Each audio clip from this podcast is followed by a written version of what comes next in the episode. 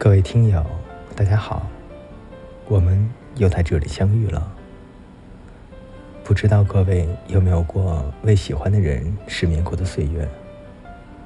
爱最初的样子是惦记，每时每刻丝丝缕缕的惦记，在夜深人静的时候，心里像挂了一根快要不走的钟表的秒针，卡在某个刻度上，来来回回。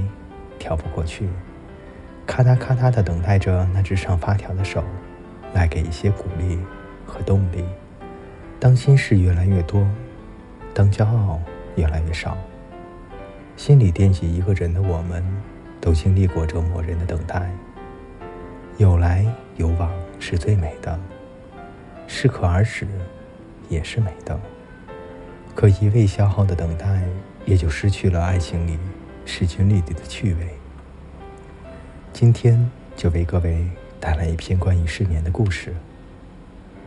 别再为不喜欢你的人熬夜了。作者：陈大力。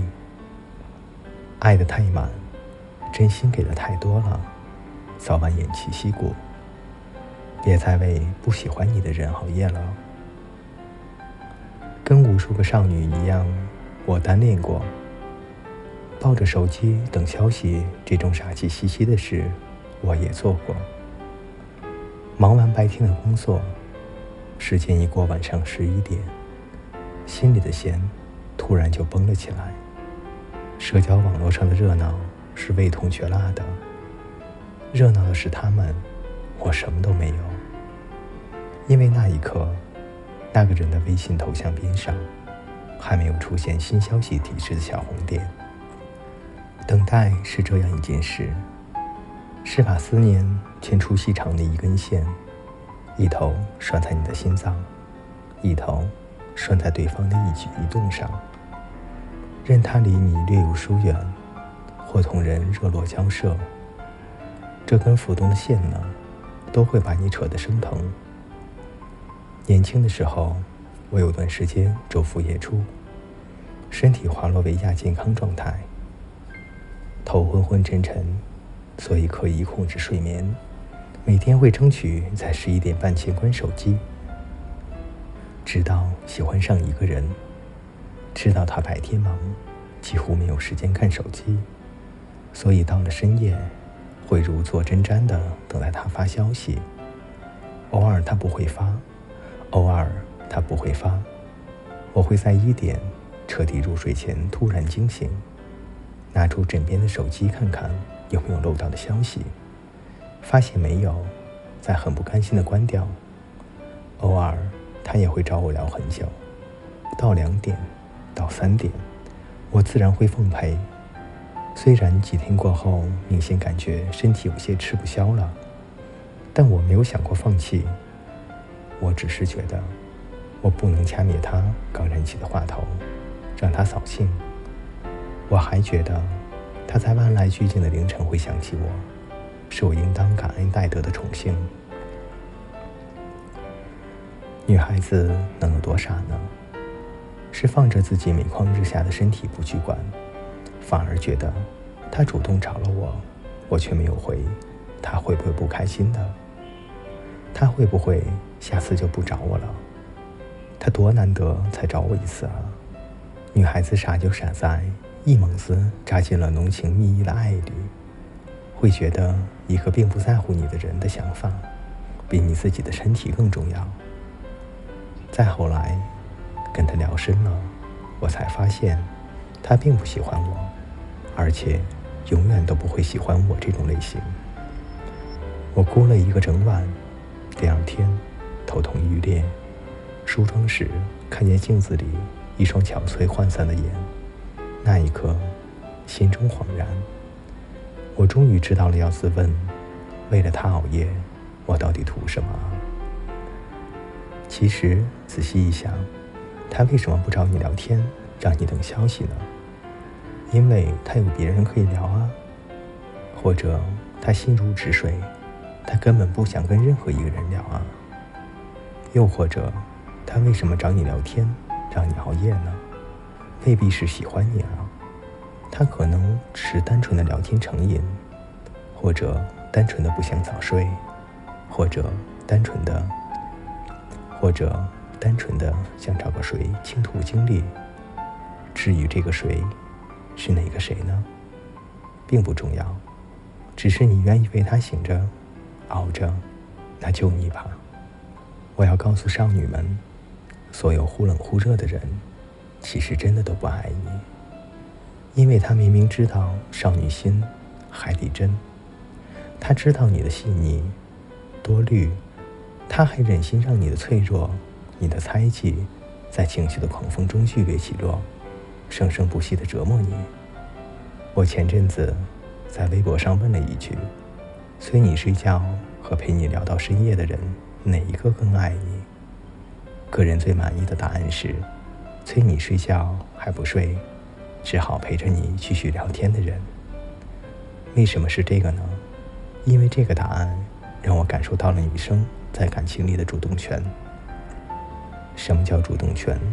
是在一段亲密关系里，你的意愿会得到对方充分的尊重，并不需要过分的宠溺，而只是。你想和我一起做任何事，都会从我的角度出发，替我着想。一开始催你睡觉，是为了你的健康着想；后来无奈陪你聊天，是为了照顾你的小性子着想。想想你现在为他熬夜的那一位，是不是说消失就消失，说聊就拉你聊到凌晨？他从不过问你的感受，因为你站的位置太卑微，你完全被动啊。少女，你太喜欢他了，喜欢到你忘了自己的感受，也应该有被正视的权利。爱的太满，真心给的太多了，早晚偃旗息鼓。你不是十七岁了，你应该对每一段心动负责。如果他给你带来的绵长难及的等待，起落不定的忐忑，远远超过过程中。些微的甜蜜，那么你应该告诉自己，放手了。考虑下投入产出比好不好？青春这么宝贵，熬一次夜成本多高啊！一片三位数的 SK two 面膜，也未必能挽回你的损失。胶原蛋白不断流失的年纪，你竟然还想着把真心二话不说的捧出去，还要忍痛蘸两滴醋，怕对方嫌他腥。我知道，这样一板一眼的讲道理很扫兴。可前两天看《奇葩说》，记录了苏永康的一句话：“长大就是一个扫兴的过程，长大就是一个不得不说你不喜欢我，那我们就不要彼此耽误了的过程，而不是你不喜欢我，可我还要两百分的投入爱你。长大就是一个不得不说你不喜欢我。”那我们就不要彼此耽误了的过程，而不是你不喜欢我，可我还要百分之两百的投入的爱你，爱到你也难为情。你长大了，你终究会长大的。为不喜欢自己的人熬夜，这种稳亏不赚的买卖是必须要少做的。有人将此形容为精明，可人生这么险恶，精明不过是自保的方式而已。懂得从病态的付出欲中抽身的人，才是真正的成熟了。他们会懂得，就算真要熬夜长谈，也请找出那个真正爱你的人。不爱你的人，他不值得。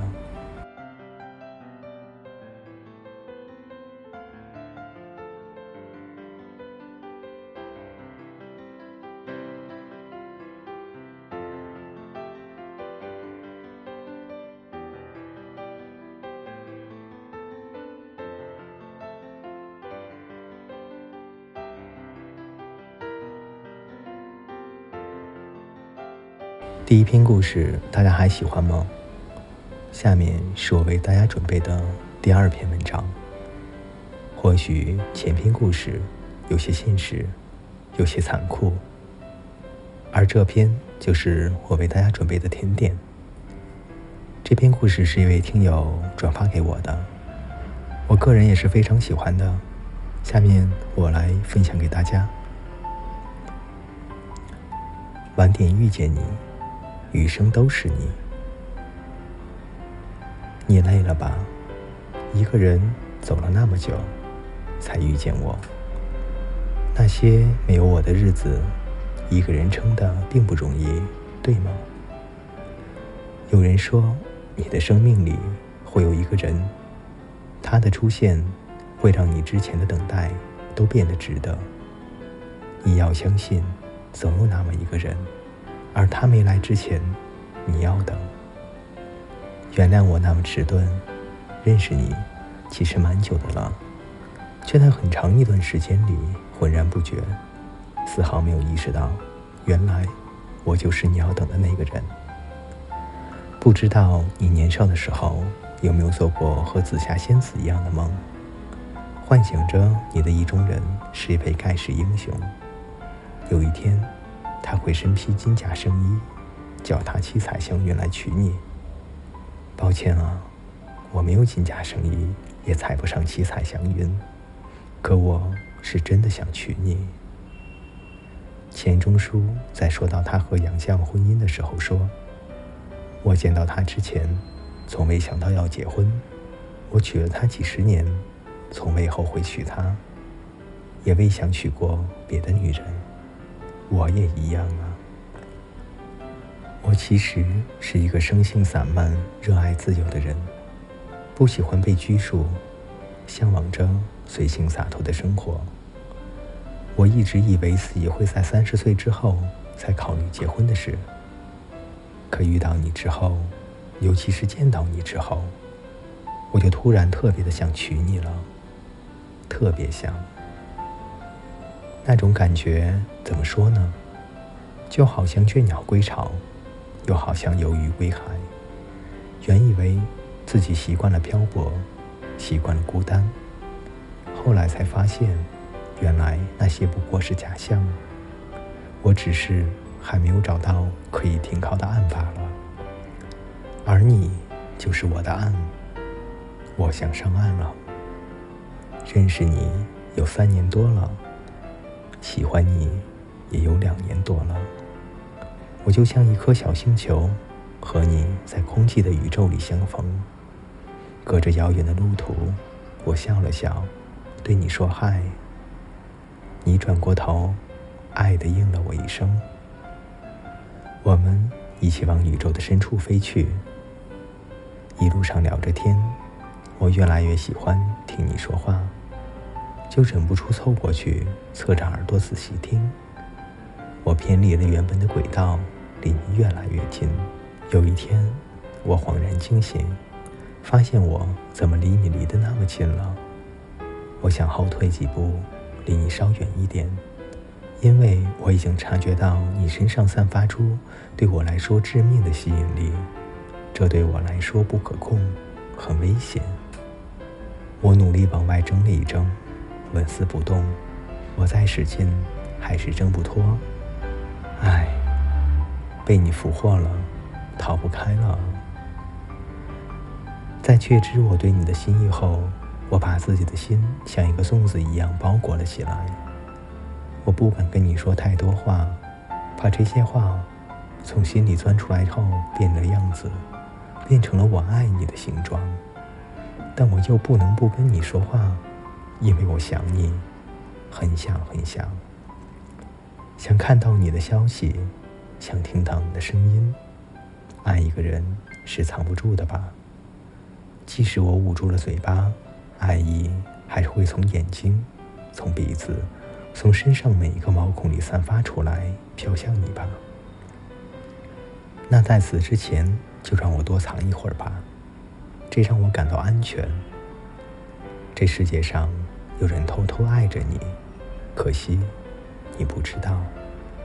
也幸好你不知道，我是多么绝望而卑微的爱着你。雨果说，真爱的第一征兆在男孩身上是胆怯，在女孩身上是大胆。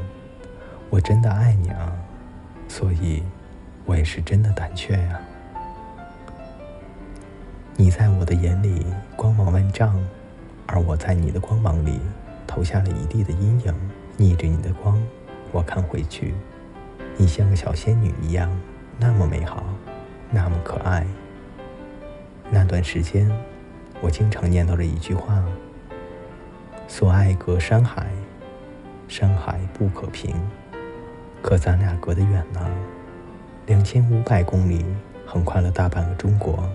吹过你的海风，裹挟着咸湿的水汽，飘上云层，得过好多天才能飘到我的头顶，落下来。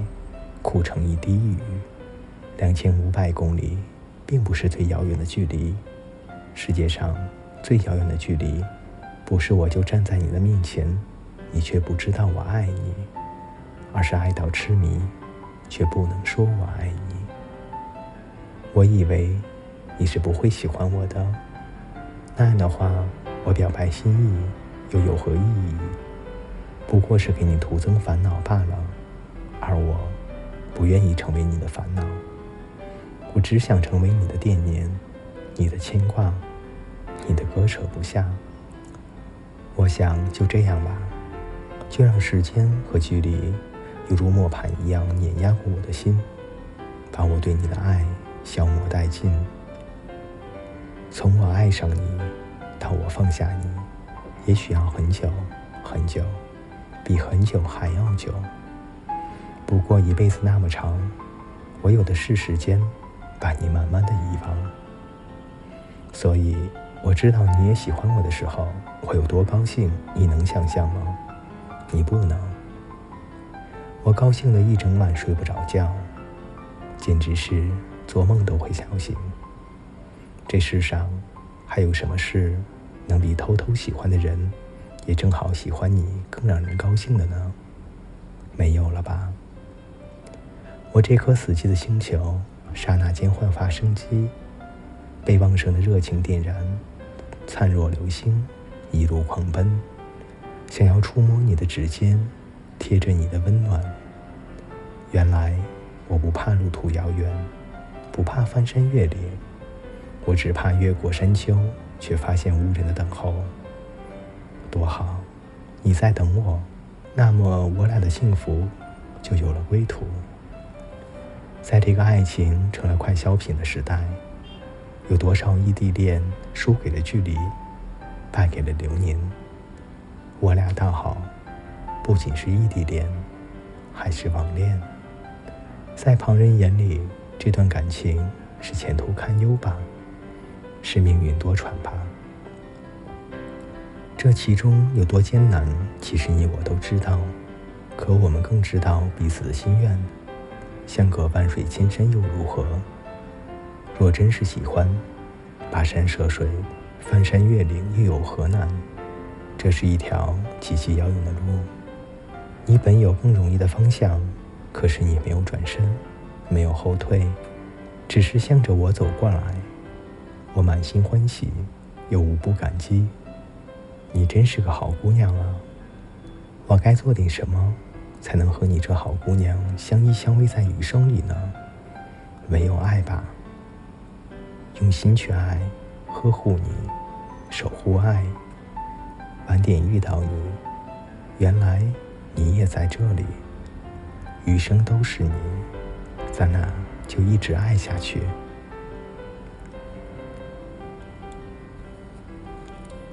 各位听众朋友，今天为大家分享的两篇故事。到这里就结束了，感谢各位的守候与收听，我们下期再见。